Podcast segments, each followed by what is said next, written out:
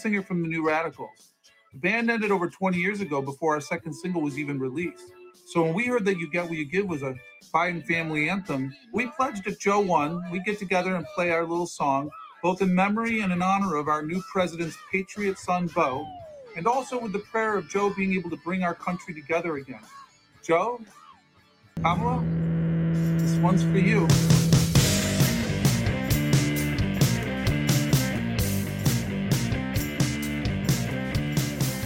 Welcome to another edition of the Throwback Podcast. My name is Dan Hanzus. I'm joined, as I always am, by my bosom buddy, virtually, virtuosity style with Denzel, 1994 Stiz, Bobby Castrone. Hey, Bob. Hey, Daniel Hanzus. How are you? Funny that you're you're the one in the rented garage. I'm in my home as we're connecting uh, via satellite technology right now. I don't want to talk about technology. I want to talk more about Veracity starring Denzel. Yes, a, a, not a well-known um, Denzel Washington picture from about '95, but it did deal with the internet in a very high-level capacity for that era. Yes, and I remember being in the Nanuet Mall, I believe in Aeropostale, and uh, they were playing uh, some like Hot 97 or whatever. And uh, the DJ said, You can win two free tickets to the new Denzel movie, Veracity. it close enough. It stuck. It stuck forever. Here we are. Um, stuck forever. That's interesting, Bob. Stuck forever in our heads. You get what you give by the New Radicals. That was the first voice you heard was Greg Alexander. He really was the the only person, the only member of the band New Radicals. And and on this day, we're recording this on the night of Joe Biden uh, being sworn in as the new president, replacing that other guy, uh, Kamala Wait, Harris. what? Wait, wait, wait, Yep. wait, wait. What happened? I, I've been out of the loop. Did that? Se- separate Did podcasts. I'm go- I'm going to download all. Well, it depends who you ask, Bob. Who won? Okay. And I want to share my feelings later on in the episode. uh, but yes, it is a uh, historic day for the country and uh, fresh starts and all that stuff. And how is it, Bob, that in the middle of, of all that, the new radicals um, reemerge from the ether for a one-off reunion performance as part of the inauguration uh, concert special that aired across the networks. And um, as anyone that listens to this show knows, uh, this really, this podcast is really catered to a very narrow demographic. If you were born in exactly 1980, uh, this show is for you. And if you were born in 1980, you know the New Radicals and You Get What You Give was one of the great singles uh, of the 1990s. I would say, Bob, and you know, I there are some amazing bands that I fell in love with in my formative years, uh, and I could think of their best songs, and I'm like, do I really want to make this comment? But I'm gonna do it, Bob. I'm gonna say this is the best song that was released in the 1990s, and that, inclu- includes Lakini's Juice by Live. Wait a minute. You're including all of Secret Samadhi, like the entire album? All of it, and every Dave Matthews song. I mean, we're we're at a high shit. high level, Bob. You're uh, including. wait, you're including It's Band. It's band. Yes, I'm everything, Bob. Oh. Everything, Bob. Discotheque. It's better than discotheque. Wow. That's where I'm at. That's where you're at. Well, guess what? I don't know if you're wrong or not. We'll we'll talk about that. I don't think you're wrong, but I will say the most. There's been a lot of shocking stuff that has happened in the first 20 days of 2021. You know, Yeah. like seeing our nation's capital under attack. That was a bit of a surprise. That was a bit of a, a, a, a development you couldn't have seen coming. Equal to that, everybody's talking about the new radicals. I, I don't know what's more surprising, to be honest.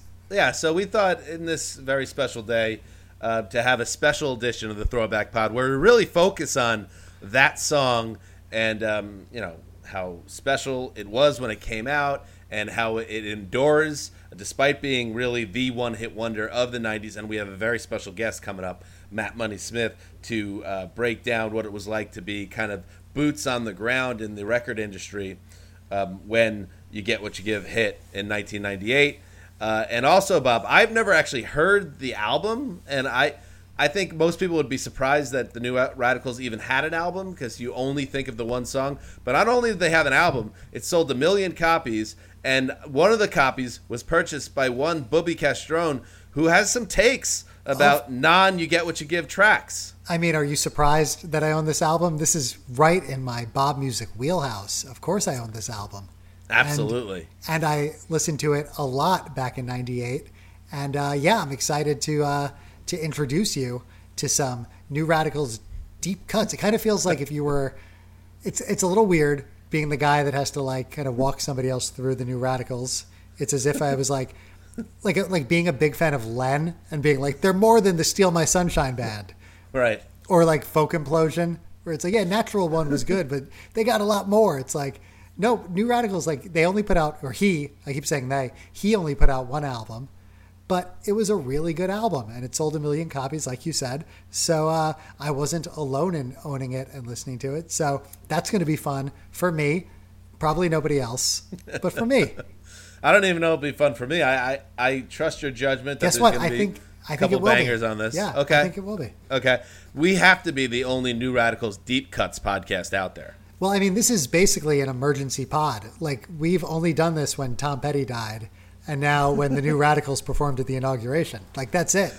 So basically, when Tom Petty died and the New Radicals came back to life. Yes. Yeah, I texted you, uh, hey, uh, should we do a New Radicals mini pod for the Patreonies on patreon.com slash throwback pod?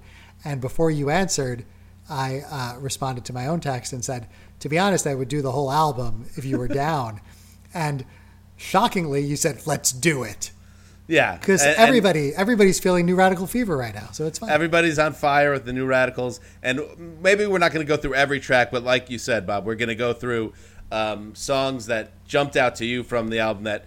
There was no second album, so now that I'm going to hear these songs, I will feel like a New Radicals completist. But uh, there's only one way to start, and before we bring on Big Money, um, we need to bring Big Money. No one calls him Big Money. I was gonna say, is that like a a pet nickname? Like he already has the nickname. You don't need to like make it. I don't know. I have no nickname it or- idea. I have no idea where that came from. But uh, before Big Money joins us, let's let's listen to uh, one of the biggest singles of the late 1990s. Of course, it is track two on the album.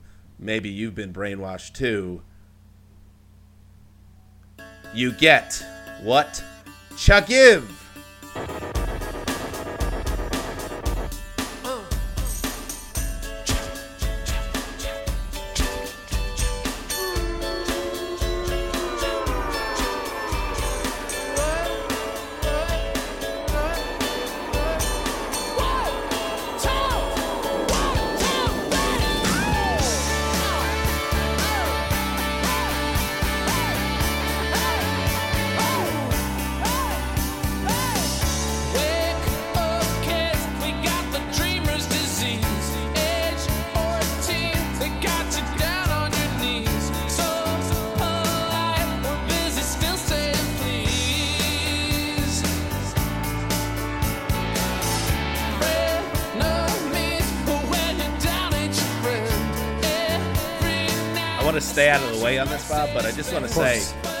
The hooks build and layer on top of each other and cascade, it's unbelievable.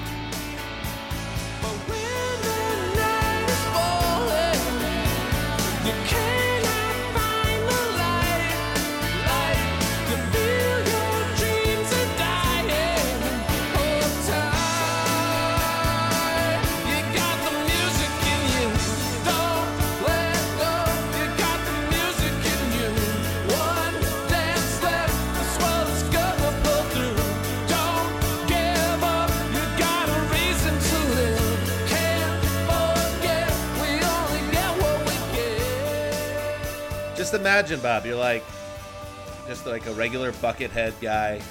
Like you like wearing your bucket hat and I do. I you, did. don't- you did. You were a big bucket hat guy. I mean, you were the biggest. I mean, it was the guy from Cake that got you into it, uh, but maybe the New Radicals guy uh, bit off you uh, ultimately. But like, No, no, imagine. no, he was. Don't don't say that. No, I was influenced by both the New Radicals and Cake. Okay, all right. I'll, I'll stay off. I'll stay off that bucket hat territory, that talk, Uh, because I know it's rugged out No, there. I don't want the I don't want the other bucketheads coming after me, being like, "Oh, you're saying you in, you influenced Greg Alexander." No, I'm not saying that. I'm not. But imagine being a guy that wears a bucket hat and you wrote that fucking song. You can only write that fucking song if you're wearing a bucket hat. No other hats work. you're telling me like if you put on a Pharrell hat, you could write "You Get What You Give"? Of course not. You need a bucket hat. You could write that song "Happy," but you can't write "You Can't You Get What You Give." No, of course not. What makes the song so perfect? Like I said, there's I feel like it's just a waterfall of hooks and everything. Even like when you listen to the guitar here.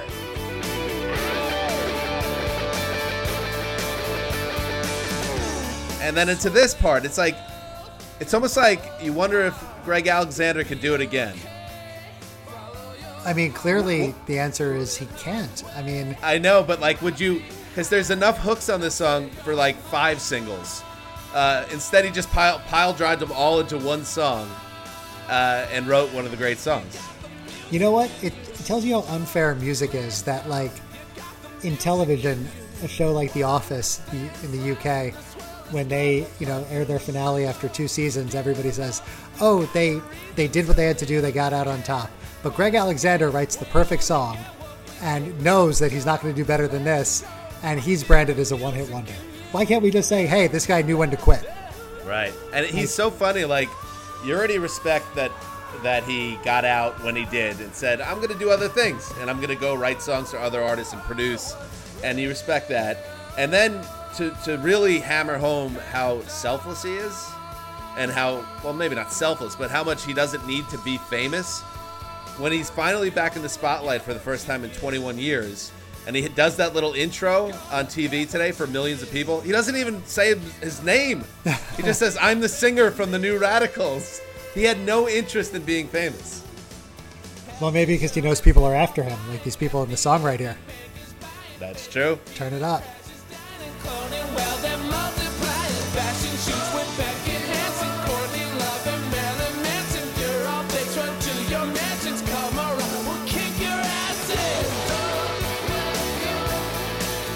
He's probably still laying low because he doesn't want Beck coming after him. Or Zachary Hanson.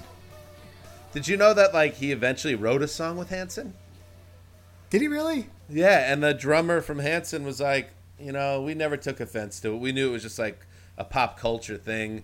And he's a nice guy. He's kind of a character, but he's a nice guy. Like I want to know everything about uh, Greg Alexander. Like I just Well- feel like there's so much to know.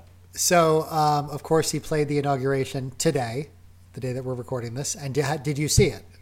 I did. I watched it, and we'll we'll play out this episode at the end uh, with the performance, which I really thought was good. On top of everything else, he looked older, and it's one of those things like, oh shit, what the fuck is happening here? Because the singer of the New Radicals is fifty, and that's just something we need to deal with. Right. If he's fifty, we can't be too far away from fifty. Um, but weren't you impressed by his ability to? You know, hit those high notes and Absolutely. still sound like the New Radicals. He sounded great. Like, he really did. He sounded like a guy that hasn't sung in 20 years because I don't think he has. But it, it was really good. Do you want to hear a bummer of that? Because I, I read a little bit about it. So there was him. There was a, a girl that was in the band, but she was the only quote unquote member other than him. But he wrote and arranged and produced everything. Right.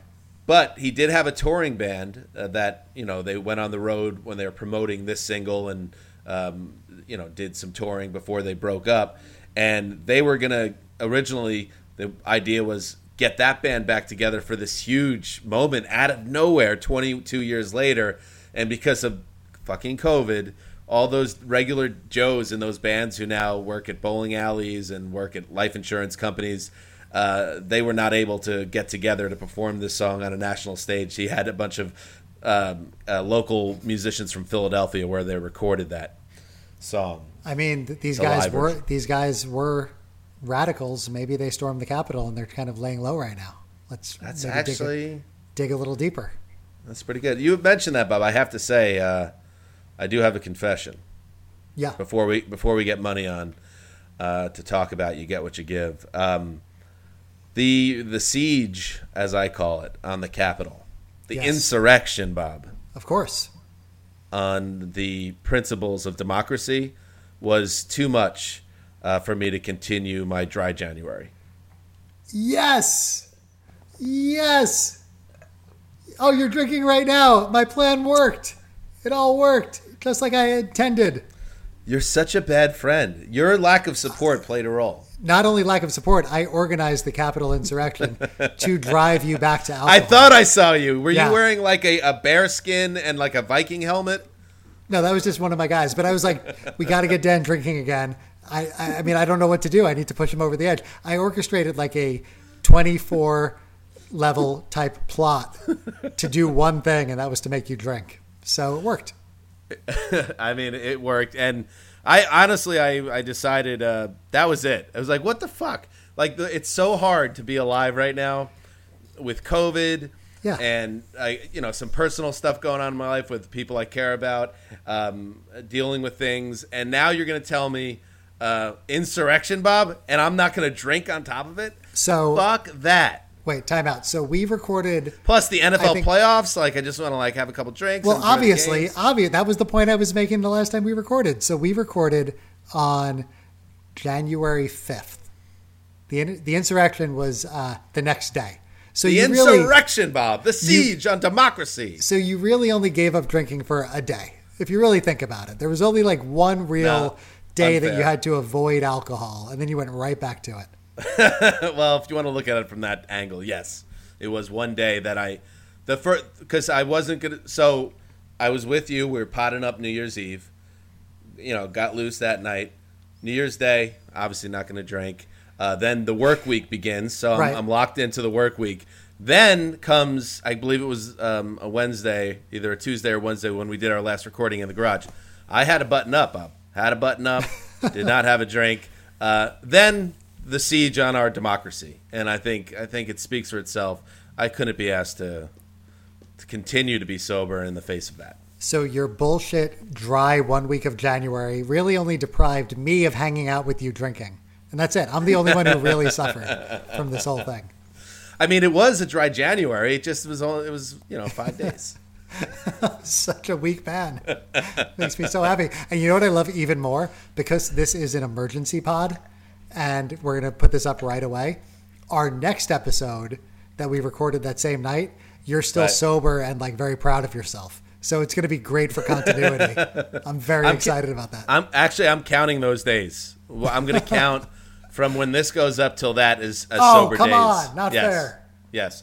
Um, all right. Without further ado, as I said, uh, Matt Money Smith, a man who uh, worked in the recording industry, um, a, uh, high up there in K Rock, legendary K Rock Los Angeles, and was there in the business when You Get What You Give landed. He is the great Matt Money Smith. What's up, Money? Good to be back. Good to be back. What's happening, guys? How we doing? Uh, we're doing all right. I can't believe you're back. Why would you do this? Yeah, you know what? I had to take some incoming there. Uh, a little, little bit of incoming, a little bit of fallout from my last appearance. I guess I got a little too loose with a few of the stories and uh, and some of the negativity, some of the brutal honesty. But uh, you know what? Whatever. I'm I'm so far removed from that. Most of the people are unemployed by now, so uh, there's only a couple that can really that can perhaps thwart or end my career in the media. Unemployed or dead. Wait, Money. Yes, Is, there are some that are are you, dead. Are you being serious? Did you actually catch heat from? Yeah, I got a couple. I got. Okay. A, I got a little bit of heat. Not a lot. Oh, just, wow. just yeah, just a little. Look, I mean, I was kind of an asshole. I mean, to be honest, you know, I really was. But That's why when we, I- that's why we loved it. yeah, when I listened back through it, I was like, oh wow, I don't know, man, that was that wasn't nice, and that wasn't nice, and that was like just super snarky. And I don't, I don't think I meant for it to be that way. I just was trying to kind of remember how we all felt in the moment, and and just sort of share. Oh yeah, this is what it was like, and this is what happened then. and I just came out sounding like, oh wow, that that was kind of Well- negative. But hey, what are you gonna do? But you know what? That was an incredible tease. If you have not listened to the Matt Money Yeah. Smith episode Yeah. of the Throwback Podcast, where he relived his time at K Rock, where you were the program director or the right music hand man director. I was Music the music director. director. of of K Rock, please check that out. Uh, it's again probably the only good episode of this show we've Yeah. ever Oh, done.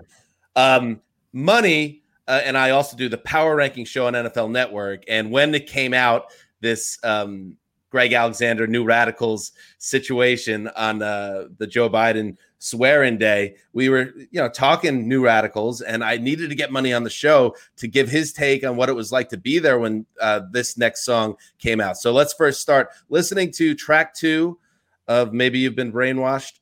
Two, it is, of course, the classic You Get What You Want.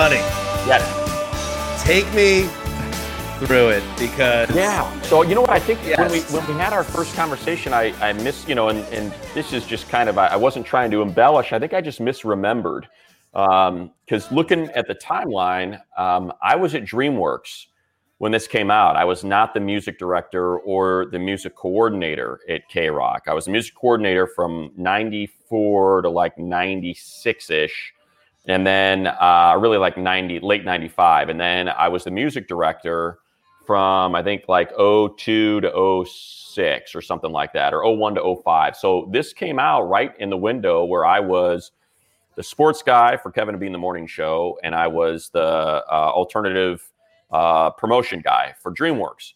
So but I was in the meeting. I mean, I remember being in the meeting when this was played the first time. So a lot of times, what would happen, it, especially with me, because I worked there and I had already worked in the music department, and then you know Kevin Weatherly, who ran K Rock, and I were really close.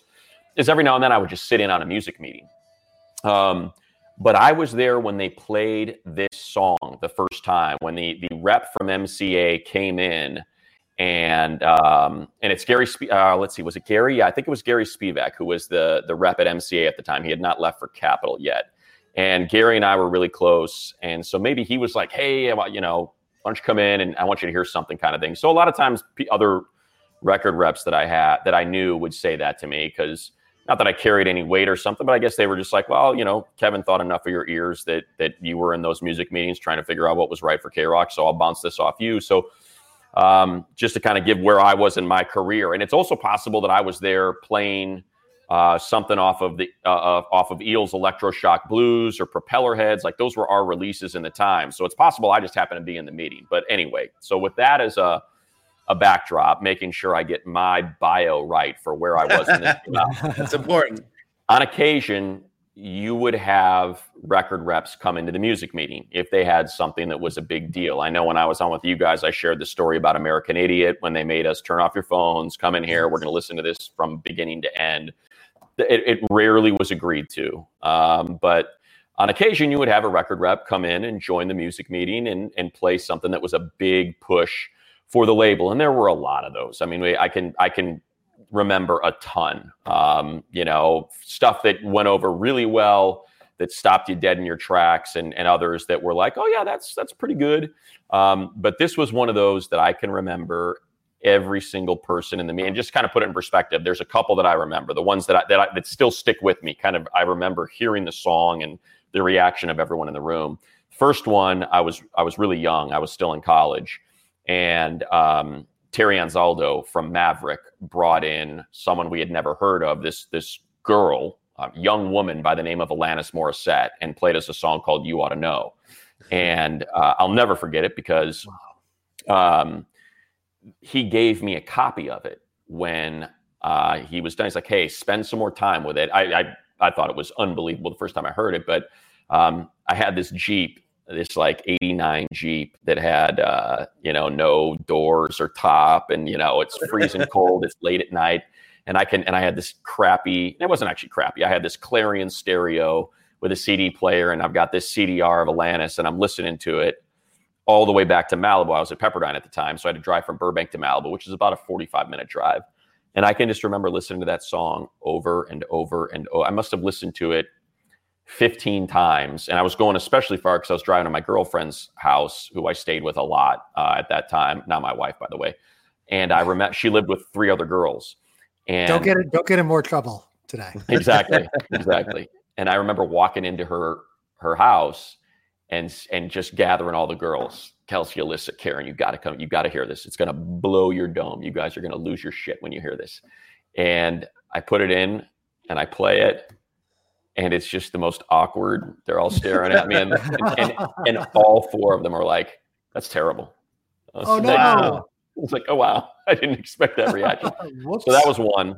Um, this was another one of those um, where they played it in the music meeting, and there must have been five or six or eight people in there, and every and like kind of like what we were doing, right? When we were listening to it, you know, by the time it gets to the end of the first verse and the chorus plays, you just can't help but start moving and and you kind of know the lyrics, you know, because you're like, ah, I got the music in you, don't give Mhm. up, and you start singing it by the end of the the second or third chorus, and then you know you. I remember we were like, wait, wait, wait, what, what was that about Marilyn Manson? Because Manson was huge at the time, right? And it kind of came in this period where grunge was huge, and there was just so much sort of I don't know, just heavy music, you know, and just shoe not not even shoegazers, but just like It was like the Oh. cumbersomes of the world, the seven Yeah, Mary it- threes. exactly right. It was Yeah. Seven Mary Three and and sort of that tonic and sort of that period where you know Creed, where sort of we have got we had gotten through the Nirvana, Pearl Jam,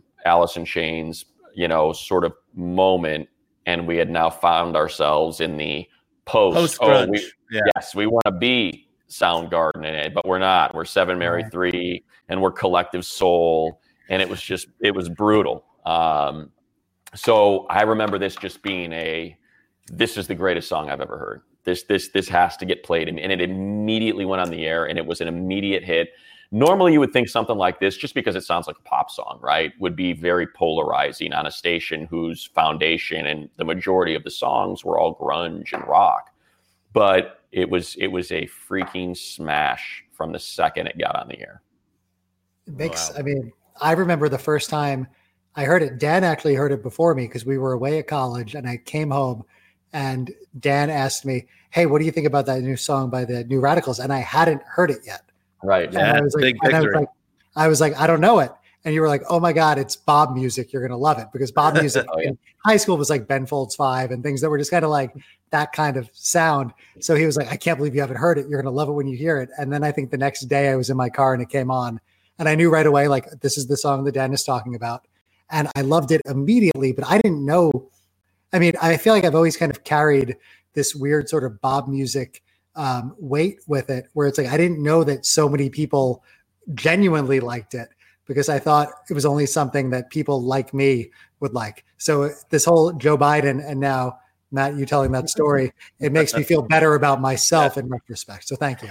Yeah, there's something Wow, Bob. there is a, I think there you know that's the funny thing about one hit wonders right and i feel bad saying that because obviously greg's had a pretty great career as a producer and songwriter and stuff but you know there's a reason why they're one hit wonders because they're just they're so big they eclipse the band. I mean that's really what makes it. It's not that the band there, there's a bunch of bands that have had one song you know that was considerably considerably bigger than everything else they ever did but it wasn't so big that it overshadowed everything else and and really overshadowed all the other songs that were on the radio at a very similar time. And i think that's kind of the difference right? When you get into those songs um like i mean I, just like i even think about uh like and this is gosh i feel bad even saying the name of the band on this on this pod but you know i think about limp Bizkit. like nookie was so much bigger than everything else they did like it was just a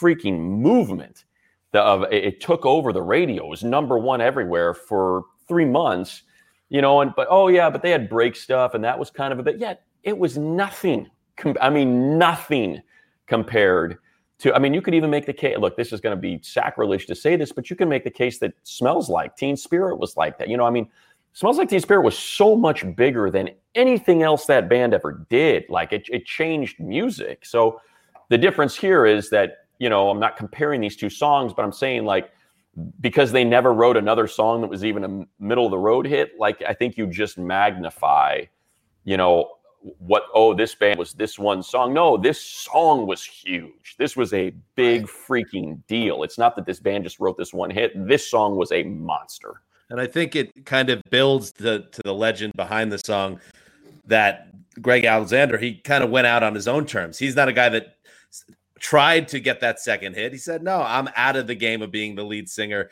trying to have big hits." And I always thought listening to that song because it just builds and it builds. It's like it's a great verse and then a great bridge and then a great chorus and then the music starts to build. It almost feels like by the time he gets to the end of the song and it, the celebrity diss section, uh, that it's almost like a heat check in the NBA, where he's just like, "Everything I do is brilliant right now. Yeah. I'm just going to throw in this ridiculous close to the song." Which, in a lot of ways, became the most famous part of the song. And I want to read something because, Money, I don't know if you have ever crossed paths with this particular gentleman, uh, Marilyn Manson. Uh, but of course, there is the line um, Yeah, it's Beckett That- Hanson, Courtney Yes. Love, and right. fashion shoots with Beck and Hanson, Courtney Love, and Marilyn Manson. You're all They're all fakes. Run- fake. Go back to run- your mansions. Come Yes. around. We'll Yeah, kick we'll your kick ass. your in, right? There it is. Yes. Yeah, I still Here's remember what- it. I mean, it's, and I haven't listened to that song in forever. And Dan, before you read before you read this, I just want to say I was reading an interview with Greg Alexander today in uh, Rolling Stone, just talking about this whole revived interest, and he refers to that part of the song as the rap at the end. Oh, that's funny. Just so you know. Marilyn Manson commented that he was not mad. He said he'd kick my ass. I just don't want to be used in the same sentence with Courtney Love. I'll crack his skull open if I see him. Um, Beck also then said that he, Alexander ran up to him at a grocery store and apologized and said he wasn't coming after him personally. It was just, I don't know. Great. Well, I mean, it, I, feel like I remember Greg being a big guy. Like He was. Manson, Manson was was not intimidating at all. Like Manson was a dork. Um, you know, he like you know he had this presence about him, but you would never come. You know, there were there were people that you came across in in well, look for them for the most part, most rock stars are freaking wafy, and I mean, you know, I, I don't know, Yeah. I don't know how I want to. Not like I'm some sort of heavyweight that's running around kicking people's asses, but there weren't a whole lot of dudes that inspired fear Right. um, in you when you came across them. I'm trying to think of who. Um, I remember, I remember like there was beef, and now we're getting off the rails, right? I remember there being beef between Sully. I did. I might have told this story the last time I was on between Sully from Godsmack, and it might have been someone from Third Eye Blind at, Oh wow. at, at, uh, at the RZX Fest in it, was, Indianapolis. it was definitely Stephan Jenkins. Let's, It wasn't Jenkins. It might. That's It what I'm wasn't. It might have been. It might have been. It was either someone from Three Doors Down or someone from Third Eye Blind. Right, the number three's involved. One of the in there threes, yeah. um, but I just remember thinking, like, wow, this would be one of the most embarrassing fights of all time if these two went at it. Because Sully was kind of this really small guy, and you know, it was. Oh my God. so anyway, yeah, I, I, for some reason, I remember Greg being kind of a big guy. Um, so it was just kind of funny, right, that he wrote this pop song. But he sort of cut this wide swath and was this large statured individual that was singing, you know, something that sounded like it was It's also pop. it's also the least intimidating come around we'll kick your asses Exactly. ever delivered. Exactly. Yeah, Like, for a dude that's like dancing in a mall, right? In the video. Yeah. Because videos were still important back then. And I can, you know, that's the other thing too. I remember they may have actually played the video for us. And the video was so cool and just Yeah. fun, you know, like Right. uh, I think the only thing I can kind of, I remember, uh, you know, just kind of like the vibe of that song. Some of the other things that come to mind, like Len, Steal My Sunshine Yes. was one of those songs that came around in that period of time when you're like, oh, this is fun. This is something we need desperately.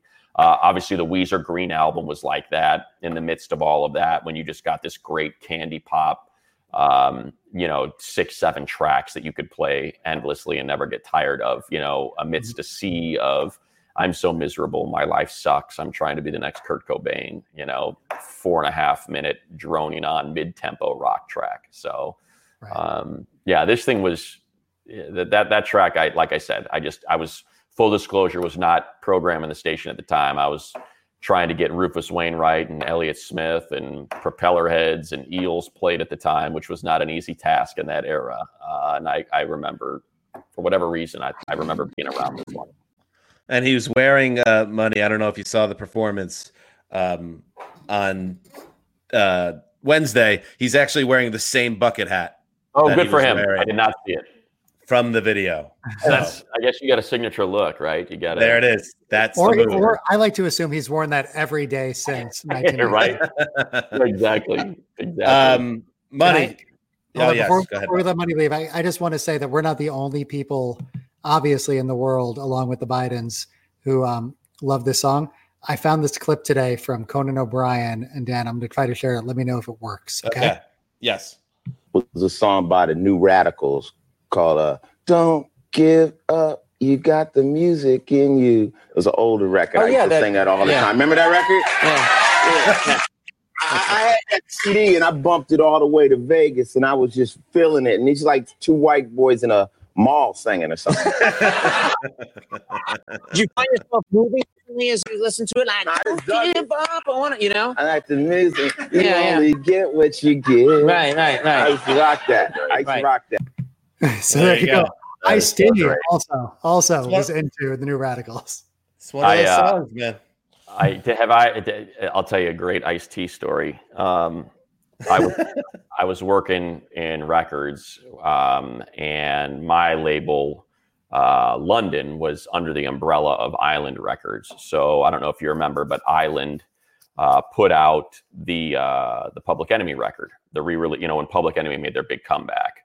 Um, um, I can't remember what the name of the record was. So anyway, they're having this record release party at this famous place called the Hollywood Athletic Club, and it's just this weird venue on Sunset. I don't even know if it's still open anymore, but it's got like just all these weird levels. Like you would go up three steps and there'd be a room, and then you would go up like nine steps and there'd be another room, and then you know there were just like thirty rooms in this place that were all um, filled with people for uh, because it's Public Enemy. You know, it's Chuck D and Flavor Flav there, and um, and it's awesome, and and it's packed with people, and it's a great celebration.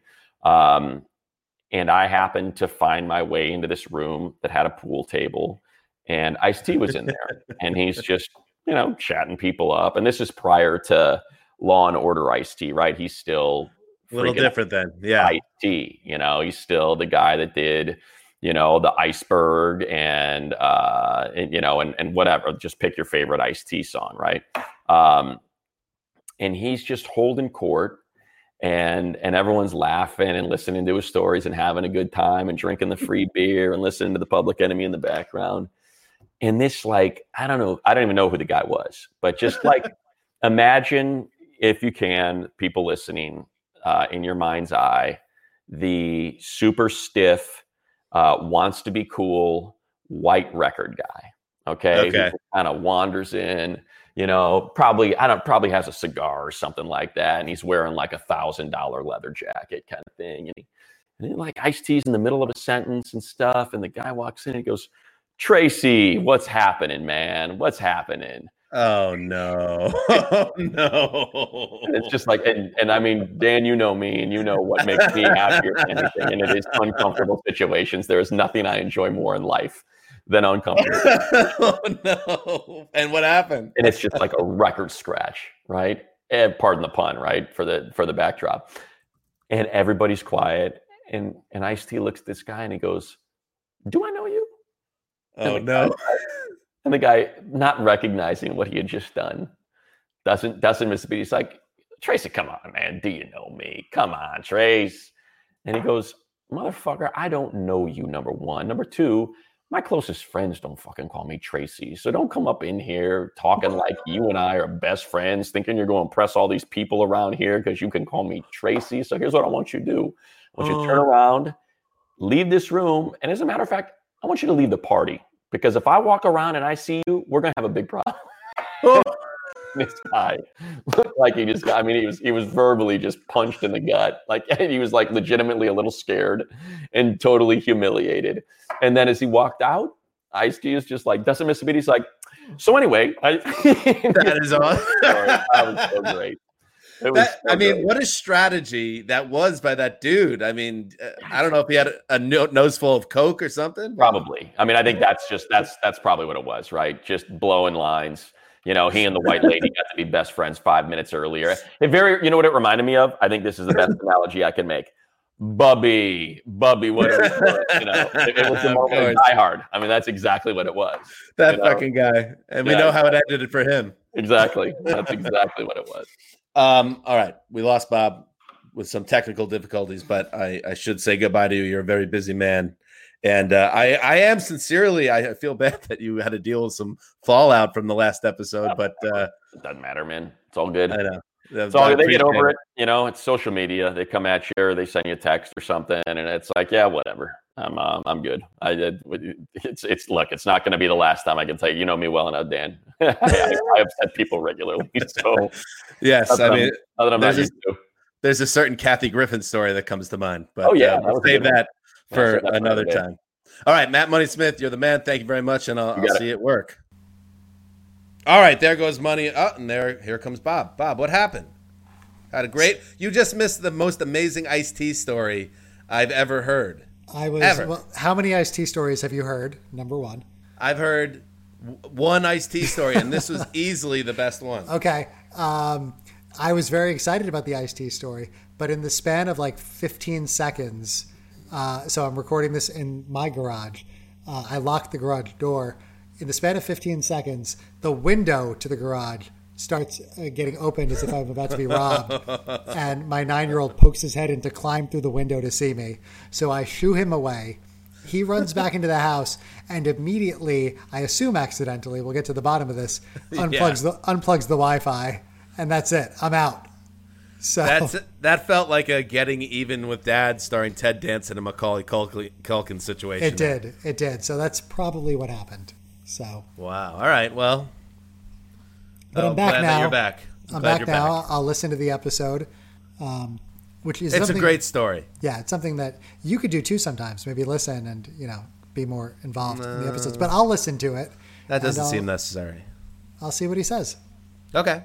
Um, all right. So as promised, so there you go. We we we dove deep on a song that deserved that uh, on this very interesting day in American history, uh, and most people n- haven't thought, you haven't given a second thought, Bob, of what the New Radicals did in their recording career that lasted one album. But Bob owned the album, and you say there are other good songs on it. So before we say goodbye, uh, you want to throw a couple out there for us? Well, we're not even close to saying goodbye, Dan. This is an episode of the Throwback Pod. We're just getting started.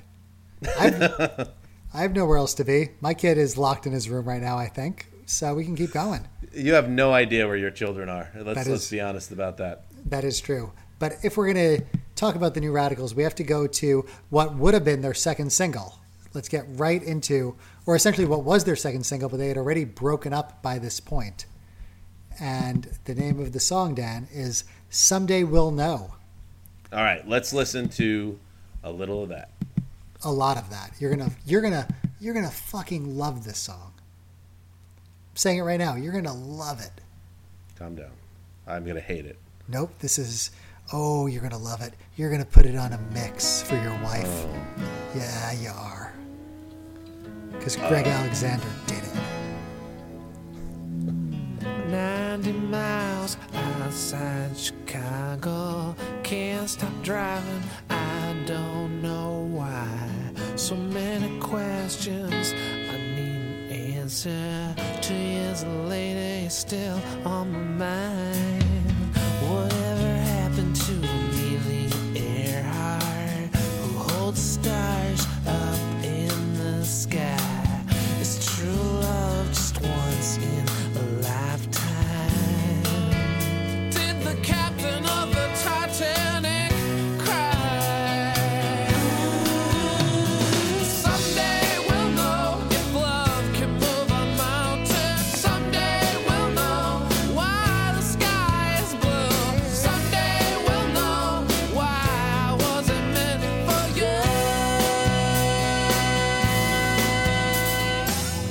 Oh yeah. Whoa. Someday we'll know.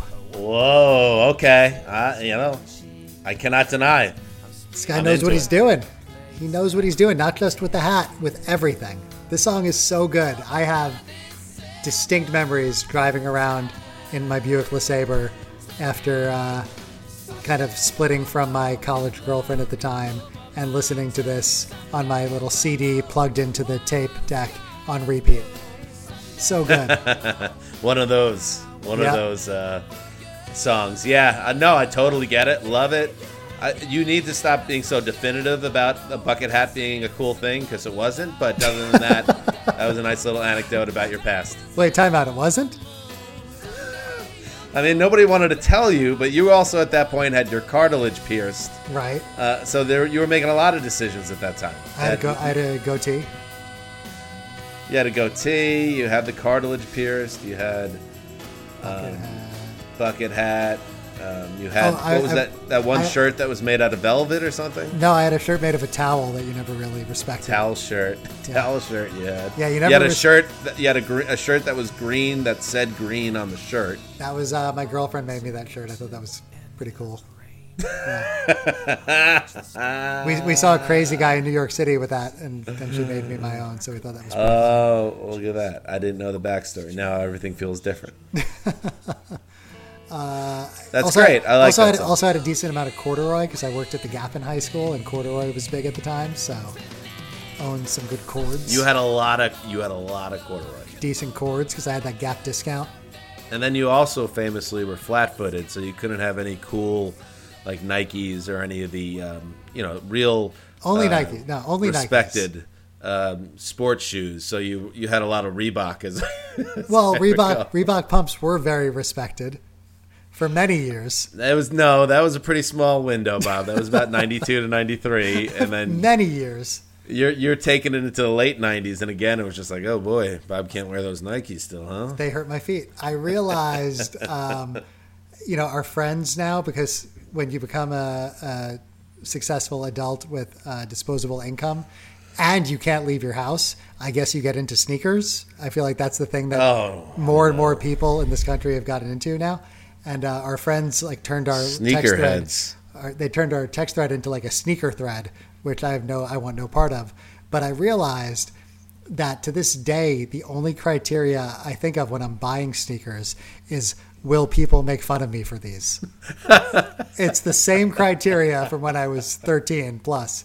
I just want to own shoes that people won't look at and make fun of me. That's all I care about. Oh man! And does this all go back to the flat foot and It the fact does. that it gave it limited your options your whole life? It does. It does. I can't wear Nike. I tried getting Nikes recently for the first time in Oh. like 25 years. I got some Nikes. I put them on. They still hurt my feet. So I can't wear 'em. Oh, poor Bob. I actually, I saw you somewhat recently, and you're wearing like a white pair of shoes, and they kind of had like a dad shoes vibe. And now that I realize that, They're. Uh, you know, I think. I think a- those. Are, I think those are Reebok. now that I realize that it's a touchy, it's more touchy than I realized. I, I feel bad for saying that. Well, you, did had- make had you did make fun of me, so they didn't pass the test. So I need to get new sneakers. It's like, honey, where's my sneakers? All right. No, I generally just try to wear Converse and uh, just stay away from anything that could be made fun of. That's all I care about.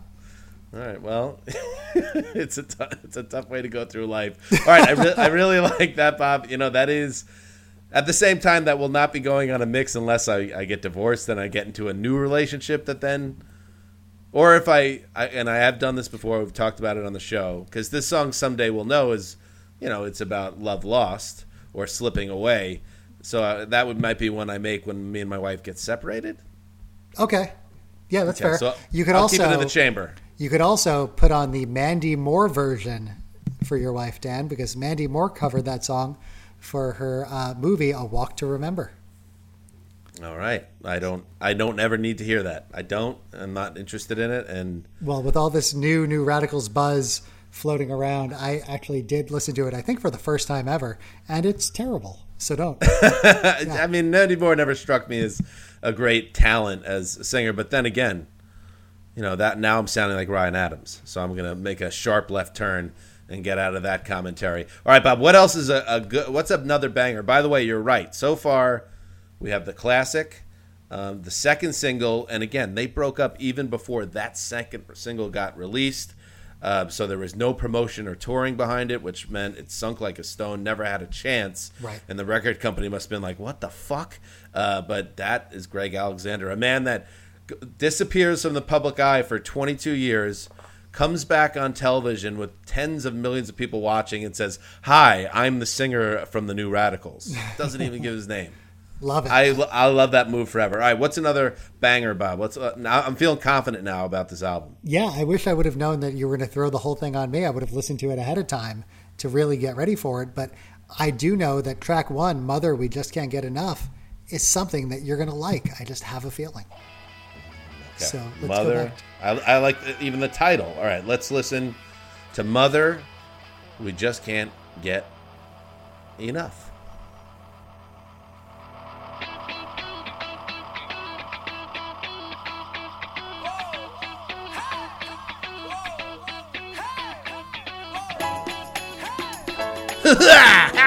Michael Hutchins.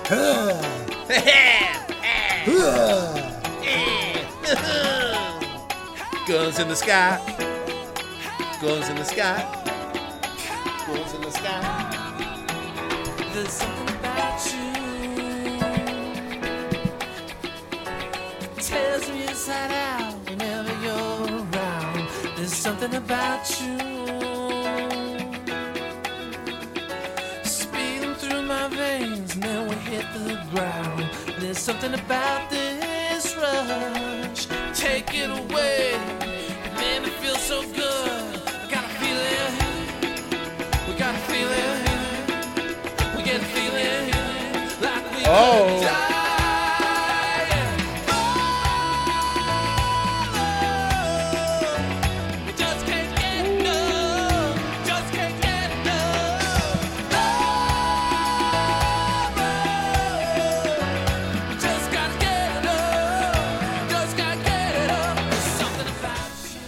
You. Know, this boy can sing.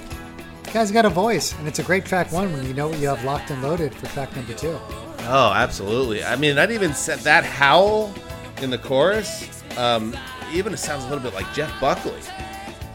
And Buckley, who had one of the great voices, of course. I was gonna say it's almost like Bono-esque in a way. It has that howl, that emotive howl. Yeah. Yeah. I mean, you know that checks the box for me. That I love this. I love this kind of like disco guitar a little bit in there. I, just mean- watched the Bee Gees doc on HBO, so I'm feeling that right now. I mean, nothing would be more 2021 than the New Radicals becoming like the most respected band slash artist in America. Like out of nowhere, it's just like Greg Alexander becomes like Tony Bennett for like the next 30 years.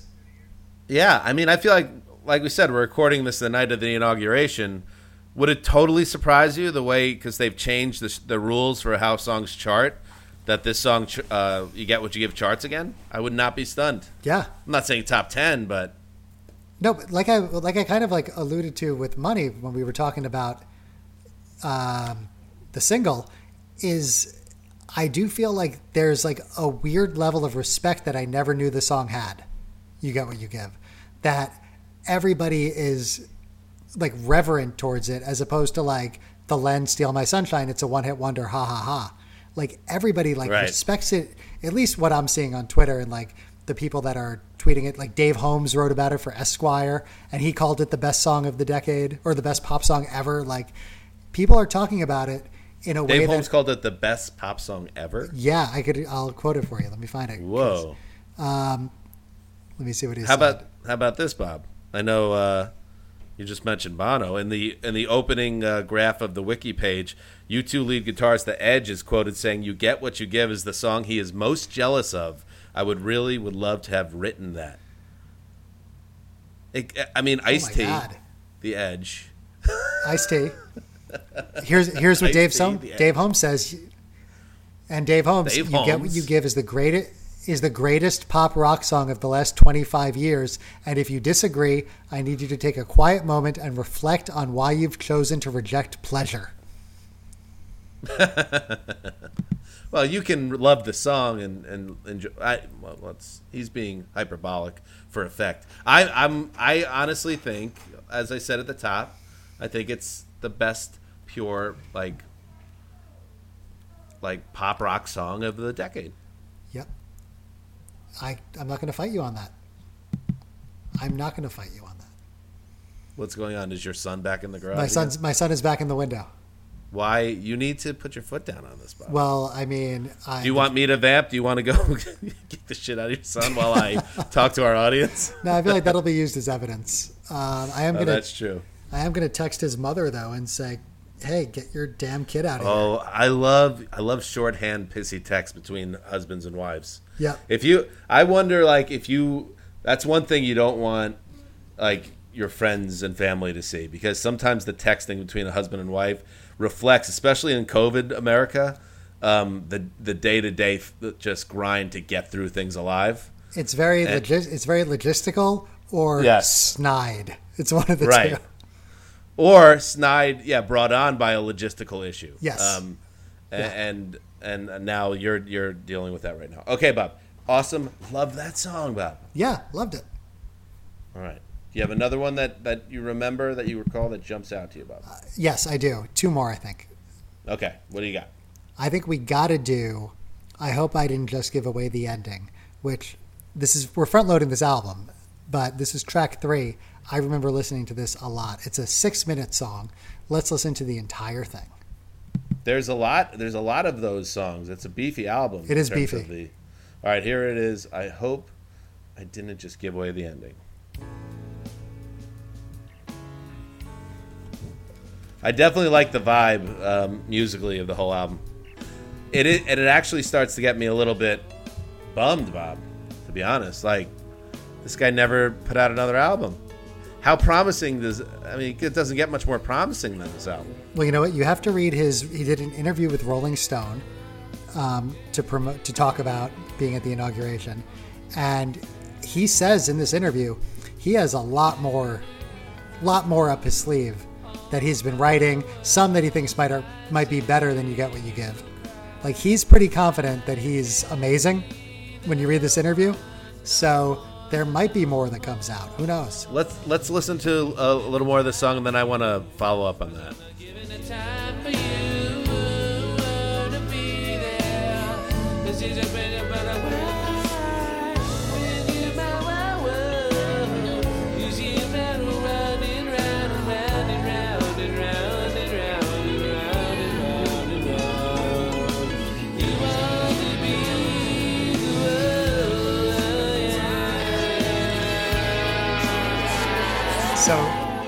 So, bring it down.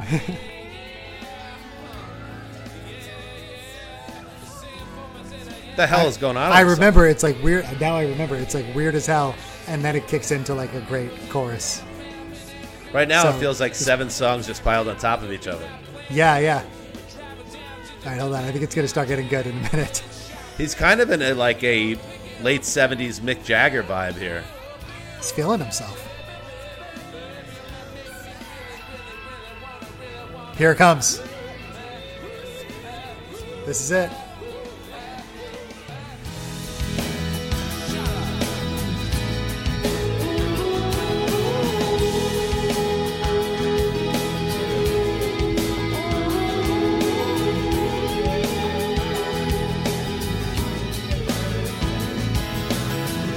She wanted to be a nun until that fateful day crucifix and a game of Russian roulette. I burned my Beatles records cause she hated number nine. She licked her cocaine suckers laugh, said her mom's doing mine. Are you an illusion? Or am I just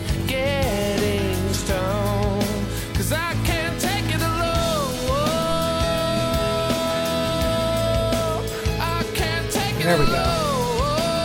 That's great. I kind of wish they started the song there, but I love it. Um, you know, this isn't Bob music though. It has it has elements in terms of some of the sonics, but Bob music. When I think of Bob music, it's much more stripped down and lo-fi, and this is rich and really slickly produced. I think, and it, it's like a big radio album. Like I, I, I don't see it in that way. Maybe I've- I did back then, but now I don't when I listen. No, I agree with that. I think you just thought it was Bob music because you get what you give as piano, and that was enough to for you to just throw it at me. That was that was it. It was the piano. But um, overall, no, it's not. Like I think I like it, but it's not like what you consider to be Bob music. Um, I believe in your uh, the theory. I don't say I necessarily believe in it, but I believe in it more than other artists when they say, "Oh yeah, yeah, yeah I have a whole archive filled of um, songs that are ready to unleash." Like when when you hear that about Prince after he died, it's like, "Oh, but Prince had 800 unreleased songs in his giant purple vault." And It's like, "Oh yeah, they probably all sucked." Uh, or when you hear like, "Oh, Bob Dylan, uh, the guy, he was so prolific." there's a thousand Bob Dylan songs we've yet to hear. It's probably a reason we haven't heard those. But He's with this also- guy, the fact that Bob Dylan's also still alive, so No, stop. Don't be so funny. Um, but the fact that um, Greg Alexander stopped putting out music, I actually buy into his vault that there might be something out there, and I wonder if I ju- I wonder if there is a spike in interest in his music, and he kind of likes that idea after all the years out of the limelight, and we end up getting that second proper New Radicals record. I bet that could be something that happens in the next year or so. well, reading that Theory. in- That's that's a theory. Yeah, reading that interview, he feels just uh, based on that interview that he has nothing to prove. Like he doesn't cons- consider himself a one-hit wonder. He talks about his Euro hits and the songs he's written for other people, like "Game of Love" for Santana. Like he's pretty. He makes sure in that interview that you know that he's not a one-hit wonder, at least in his mind. So like, Right. he's got that cockiness of like, I can do it whenever I want to do it. So now the question is, if there is that new interest in him, will he kind of come around and do something else? Who knows?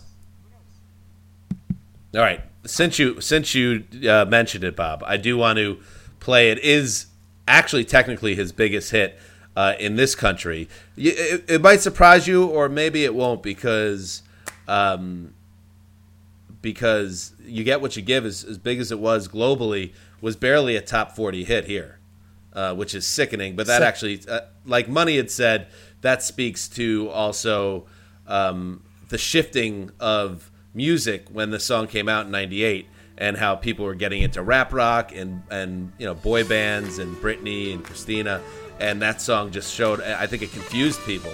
Um, here is a song he wrote with, guess Santana or maybe with Michelle Branch. I don't know. Anyway, here's the Game of Love. Let's just listen to a little bit. Just what you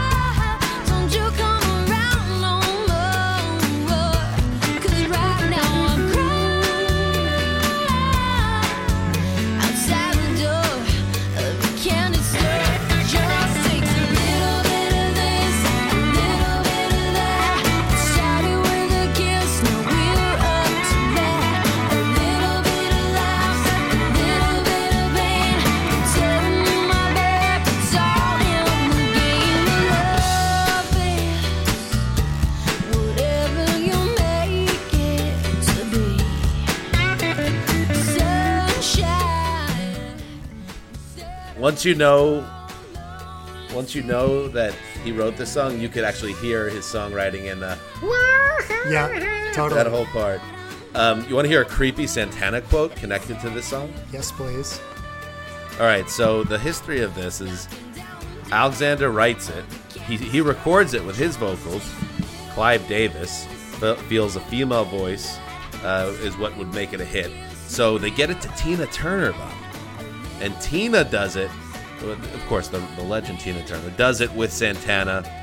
And then when it comes time to, to shoot the video, Tina Turner says like, "Hey, I'm 97. I don't want to do a video. I don't care.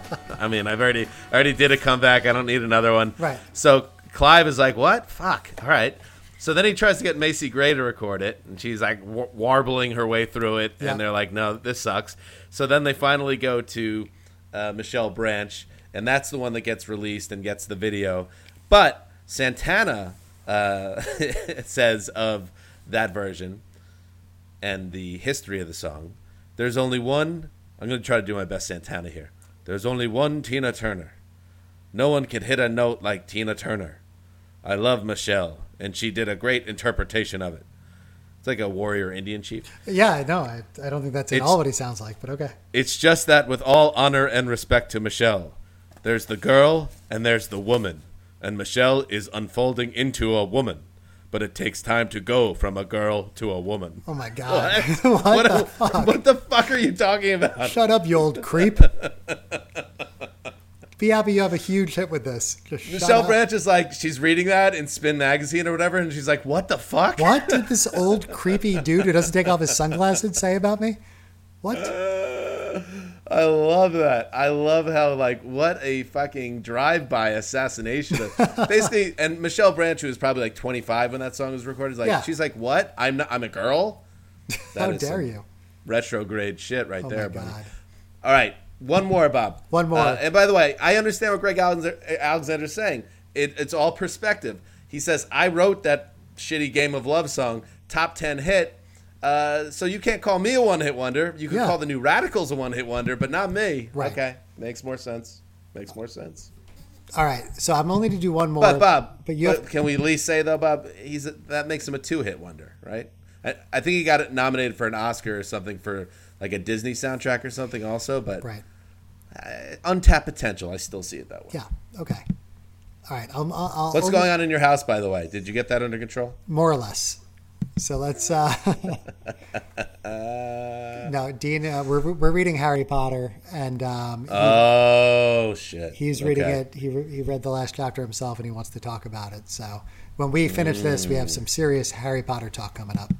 Have you gotten any type of um, a snide type text from your wife about the logistics of the night and how this doesn't fit in with what was supposed to be the plan for the night? Nope, not yet, but that's coming. Okay. Okay. Good.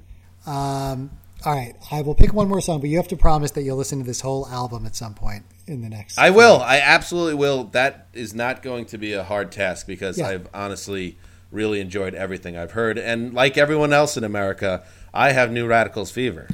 I know.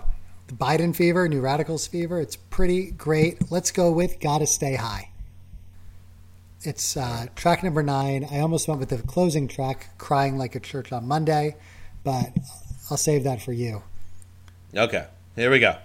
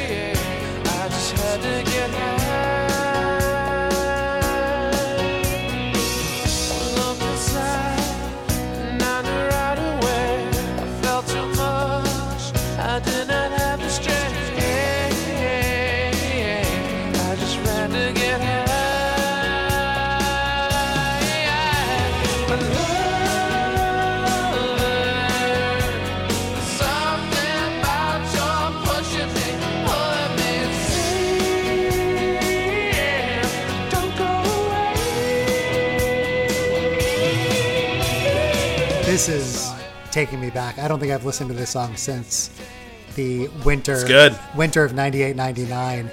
And goddamn, I'm, I'm back in that Buick LeSabre and dealing with like freshman year girlfriend bullshit.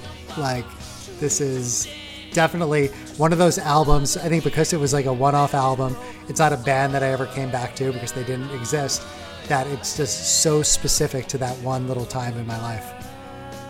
So it's L kind of three cool to. L three nine five LC Bob. That was the Buick LeSabre license plate. I know. I can't believe you still remember that. I really like this. I Yeah. really like this. It's really good. So, um, if this was a normal episode, I'd probably fight to put this on the Throwback Podcast playlist. This isn't a normal episode. Uh, we still have to thank our Patreonies, though, on patreon.com slash throwbackpod for making these kinds of things happen, for making it possible for me to be in the garage, getting trouble, getting in trouble with my wife as we speak, just knowing wife. that the kids are inside crying, Where's daddy? And the answer is, He's in the garage drinking peanut butter whiskey, talking about the new radicals. That's what's happening. So, Oh, you are you're in trouble, my friend. I yeah. have to So, say. thank you to everyone at patreon.com slash throwbackpod, including our top tier sponsors Bruno, the sponsor, Courtney and Wyatt, Kleiny and Mancy, and the super Patreoni Niall, and everyone who kicks in $2 a month, $6, $12. You guys are the best. Thank you for doing it. Now, I- we can't pick any other song, right? No, that's what this is. We know what we're doing here. We're putting the best pop song of the last 25 years, according to Dave Holmes, onto the Throwback Podcast playlist. Obviously. All right, Dave Holmes. And if you're throwing out Dave Holmes, I might as well bring up All Music Stephen Thomas Erlewine, Bob, Ah, who described Alexander as the catchiest, smartest professional mainstream pop songwriter of the early 2000s. how about forget both those losers? and Let's thank Matt Money Smith for being on the pod again.